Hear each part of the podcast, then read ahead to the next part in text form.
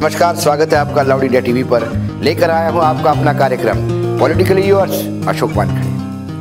नमस्कार, स्वागत है आपका लाउड इंडिया टेलीविज़न पर। लेकर आया हूँ आपका अपना कार्यक्रम, पॉलिटिकली यूर्स अशोक वानखड़े। अभी अभी कुछ देर पहले कांग्रेस पार्टी के नेता राहुल गांधी पत्रकारों को संबोधित कर रहे थे। और वो बार बार ये कह रहे थे कि अलग अलग राज्यों को जितना पैसा चाहिए कोरोना से लड़ने के लिए, केंद्र को उसका पैसा देना चाहिए। वो पैसा देने की बात कर रहे हैं। अलग अलग सेक्टर के जो उद्योग है, वो सरकार से पैकेज मांग रहे हैं। सरकार जो मजदूर है, गरीब है, उनके लिए पैसा ट्रांसफ़र कर रही है। मांगने वाले बहुत है, देने वाले कम है। ऐसे में सरकार एक पेशो पेश में फंसी है, करे तो क्या करे? सरकार के सामने जो संकट है, उससे हर भारतीय जानता है। लेकिन एक संकट और उभरता हुआ मुझे दिखाई देता है, वो है हमारे किसान भाइयों का। देश के अलग अलग राज्यों की मंडियों से और जो रिपोर्ट्स आ रही है, वो ये बताती है कि इस बार गेहूँ का बम्पर क्रॉप हमारे देश में होने जा रहा है। पाँच राज्य है मध्य प्रदेश है, उत्तर प्रदेश है, पंजाब है, हरियाणा है, राजस्थान है। ये करीब करीब त्रियासी प्रतिशत एटी थ्री परसेंट टोटल गेहूँ का रबी का उत्पादन इन राज्यों में होता है। यहाँ इस बार ओले भी गिरे, यहाँ ऑफ़ सीज़न बरसात भी आई सब कुछ होते हुए भी पिछले साल के तुलना में इस साल उत्पादन गेहूँ का बढ़ के आ रहा है। एक अनुमान लगाया जा रहा है करीब करीब दस करोड़ टन से ज़्यादा गेहूँ इस बार इन पाँच छह राज्यों में से आएगा। पूरे देश का उत्पादन इससे भी बड़ा हो सकता है। प्रश्न यह है कि फ़सल जो खेत में है, कई जगह कट चुकी है, कई जगह कटनी है। सरकार ने 20 तारीख के बाद लॉकडाउन खोल दिया है। ऐसे में कुछ जगह कटाई होगी। थोड़ा सीज़न हर राज्य में गेहूँ का एक एक महीना डिले हुआ है।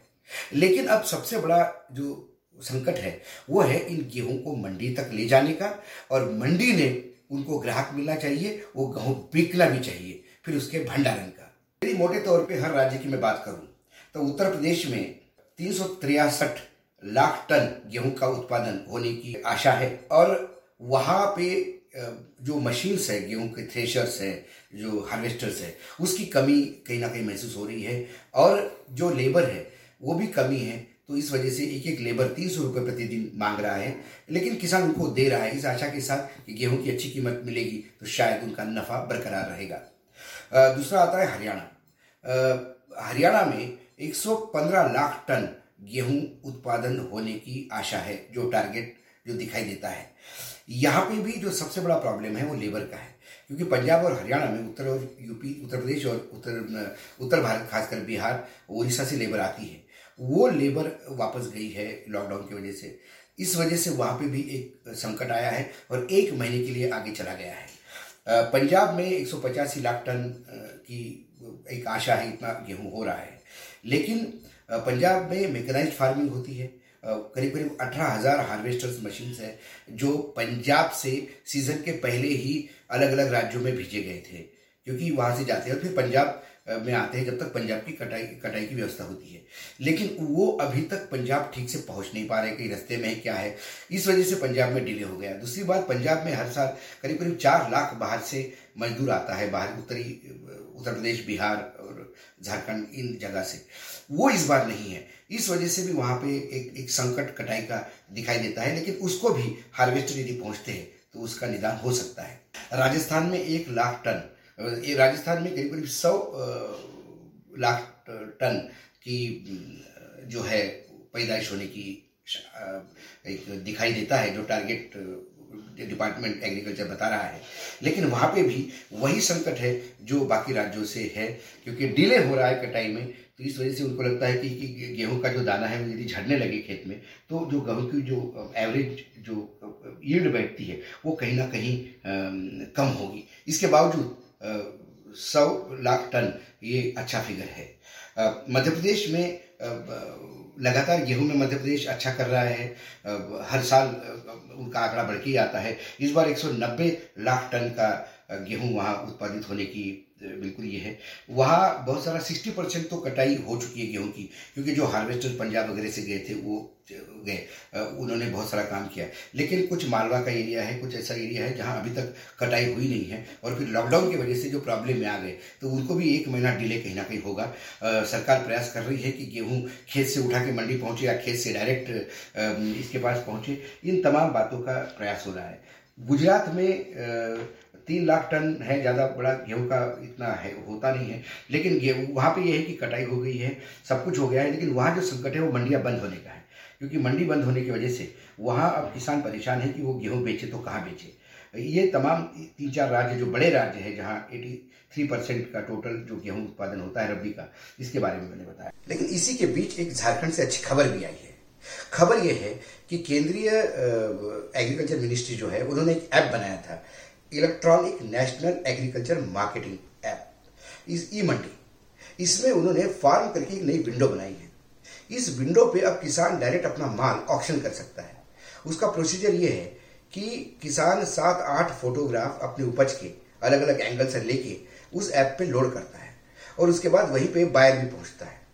और उस ऐप पे किसान का कितना माल है, उसकी क्वांटिटी क्या है, उसके हिसाब से वहाँ बोली लगती है और जो ज़्यादा बोली लगाएगा उसे वो माल बेच दिया जाता है।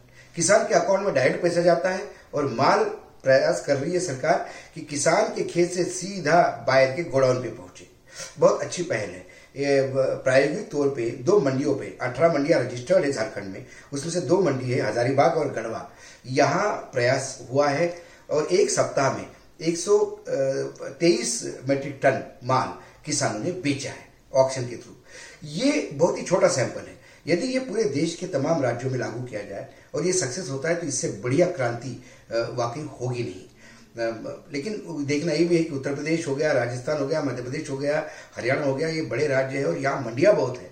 ऐसे में ये तमाम बायर, सेलर, क्या उस, वो प्लेटफॉर्म इतने ऑक्शन झेल पाएगा? ये भी देखना है हमारे यहाँ क्या है, हम चीज़ें तो बहुत अच्छी बना लेते हैं, लेकिन इंफ्रास्ट्रक्चर सपोर्टिंग में नहीं होता। हमारे यहाँ ब्रांडविथ इतनी है कि नहीं देखना है। कहीं वो नेट की स्पीड मिलती है कि नहीं, वो देखना है। इलेक्ट्रिसिटी है कि नहीं, ये भी देखना है। बहुत सारी चीज़ें हैं, और यदि सरकार ने इन तमाम चीज़ों पर ध्यान दिया, और यदि ये ई मंडी सक्सेस हो गई तो मुझे लगता है कि आने वाले कुछ सालों में ये क्रांति होगी। लेकिन अभी ये शुरुआत है, और एक अच्छी शुरुआत है। लेकिन फिर हमें ये भी देखना पड़ेगा कि यदि उनका माल बिक नहीं पाया तो कम से कम सरकार पैसा लगा के अपने एजेंसी के थ्रू वो माल खरीद ले। उन्नीस रुपए प्रति क्विंटल के हिसाब से एमएसपी गेहूँ की है। लेकिन उस एमएसपी पे भी यदि ऑप्शन होता है अच्छा बायर मिलता है तो हो सकता है कि सर, किसानों को एमएसपी का इंतज़ार नहीं करना पड़े। उसके ऊपर यदि कीमत मिलती है तो किसान उसको बेचता है।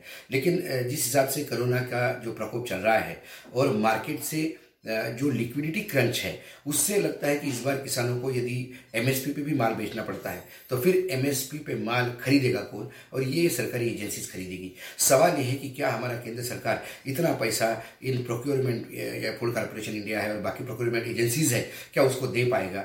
मैं आशा करता हूँ कि सरकार को ये पैसा देना चाहिए, क्योंकि अक्सर हमने देखा कि जब कोरोना का भी प्रकोप नहीं था बाकी भी नहीं बातें सामान्य चल रही थी। लेकिन पैसे की ऐसी किल्लत थी सरकार के पास कि एमएसपी अनाउंस करने के बाद भी किसानों का माल मार्केट में पड़ा रहा और सरकार एमएसपी पे माल नहीं खरीद पाई। कई जगह संकट ये भी था कि बारदाना नहीं है इतना प्रोड्यूस रखने के लिए। और भंडारण का, जैसा कि मैंने पहले भी एक एपिसोड में कहा, भंडारण हमारे देश में सबसे बड़ा प्रॉब्लम है। राहुल गांधी ने एक ज़रूर आज अच्छा सजेशन दिया। उन्होंने कहा कि अभी नई फ़सल आ रही है, गोडाउन में जगह नहीं होगी तो गोडाउन में जो अभी अनाज पड़ा है, वो तुरंत यदि गरीबों के पास पहुँचता है स्पीडीली तो हो सकता है कि वहाँ गोडाउन में जगह भी हो। और जो आज कोरोना की वजह से जो लोग रोज़गार खो चुके हैं या उनको रोज़गार नहीं है, उनको वो चीज़ें उनके पास अनाज पहुँचे तो कुछ एक सिक्योरिटी हो जाती है कि कम से कम फ़ूड सिक्योरिटी है। हमारे देश में राइट टू फ़ूड भी है। लेकिन ये तमाम चीज़ें, सारी चीज़ें पैसे के बल पे होती है। पैसा चाहिए राज्य सरकार, केंद्र सरकार का कोऑर्डिनेशन अच्छा चाहिए। कोऑर्डिनेशन इसलिए कहते हैं कि मैंने एक एपिसोड में आपको ये बताया था कि ट्रांसपोर्ट सेक्टर में सरकार की गाइडलाइंस पहले लॉकडाउन पे जाने के बाद भी फॉलो नहीं हुई। उसके बाद कड़ा एक पत्र लिखा गया। लेकिन अभी जो ट्रांसपोर्ट एसोसिएशन की जो खबरें हैं, उनसे जब बात होती है तो वो कहते हैं कि सरकार ने दूसरा लेटर लिखने के बाद भी ट्रांसपोर्टेशन सेक्टर पे अभी भी ट्रकों का आवागमन में उतनी ही तकलीफ़ है। यदि वो तकलीफ़ है तो फिर कहीं ना कहीं इसका निराकरण करना होगा। दूसरा मेजर प्रॉब्लम जो फ़ूड सेक्रेटरी है, वो भी कहते हैं कि हमारे यहाँ से तो रेलवे भर भर के वैगन रेडी है, रेलवे की वैगन रेडी है। लेकिन रेलवे में माल भरने के लिए वैगन में भरने के लिए। और वैगन जहाँ पहुँचती वहाँ से अनलोड करने के लिए। जो लेबर चाहिए होता है, उस लेबर की कहीं ना कहीं कमी है। तो सरकार को ये भी देखना होगा कि जो लेबर की व्यवस्था सरकार करने की बोलती है, या फिर उन लेबर की ऐसी व्यवस्था की जाए कि जिनका रहने, खाने, पीने का वही व्यवस्था हो, उनको पूरे हाइजीन के साथ रखा जाए, और फिर उनसे ये काम भी करवाया जा सकता है, उनको रोज़गार भी मिल सकता है। तो ये कहीं ना कहीं इस फ्रंट पे भी सरकार को काम करने की ज़रूरत है। सर्कुलर देने से ज़्यादा यदि वो इम्प्लीमेंट होता है इस पर यदि हम ध्यान दें तो हो सकता है कि बहुत सारा प्रॉब्लम जो मैं स्टार्टिंग में मैंने कहा कि किसानों का एक भया बड़ा संकट मेरे सामने दिखाई देता है, उस संकट से भी सरकार आराम से लड़ सकती है। ये ये जो हमारे पास रिपोर्ट आई है, उसके बेस पे एक सजेशन है सरकार को। ये हम दे, देंगे थोड़ा कड़वा लगेगा, फिर भी देना ज़रूरी है। सरकार को इंगित करना भी ज़रूरी है कि जब आप कोरोना और उद्योग जगत के लिए कुछ कर रहे हो तो किसानों के लिए मात्र ढील देने से काम नहीं होगा। जब किसानों की फ़सल आएगी तो उसको खरीदने के लिए पैसे की भी व्यवस्था करनी होगी एजेंसीज को एक्टिव होना होगा, भंडारण की व्यवस्था करनी होगी। इसके लिए सरकार को अलग फोकस करना पड़ेगा। और यही एक कहेंगे, ज़ोर से कहेंगे लाउडली कहेंगे, क्योंकि हम हैं लाउड इंडिया टेलीविज़न आज इतना ही। कल फिर आऊँगा नए विषय के साथ। तब तक आप देखते रहिए लाउड इंडिया टीवी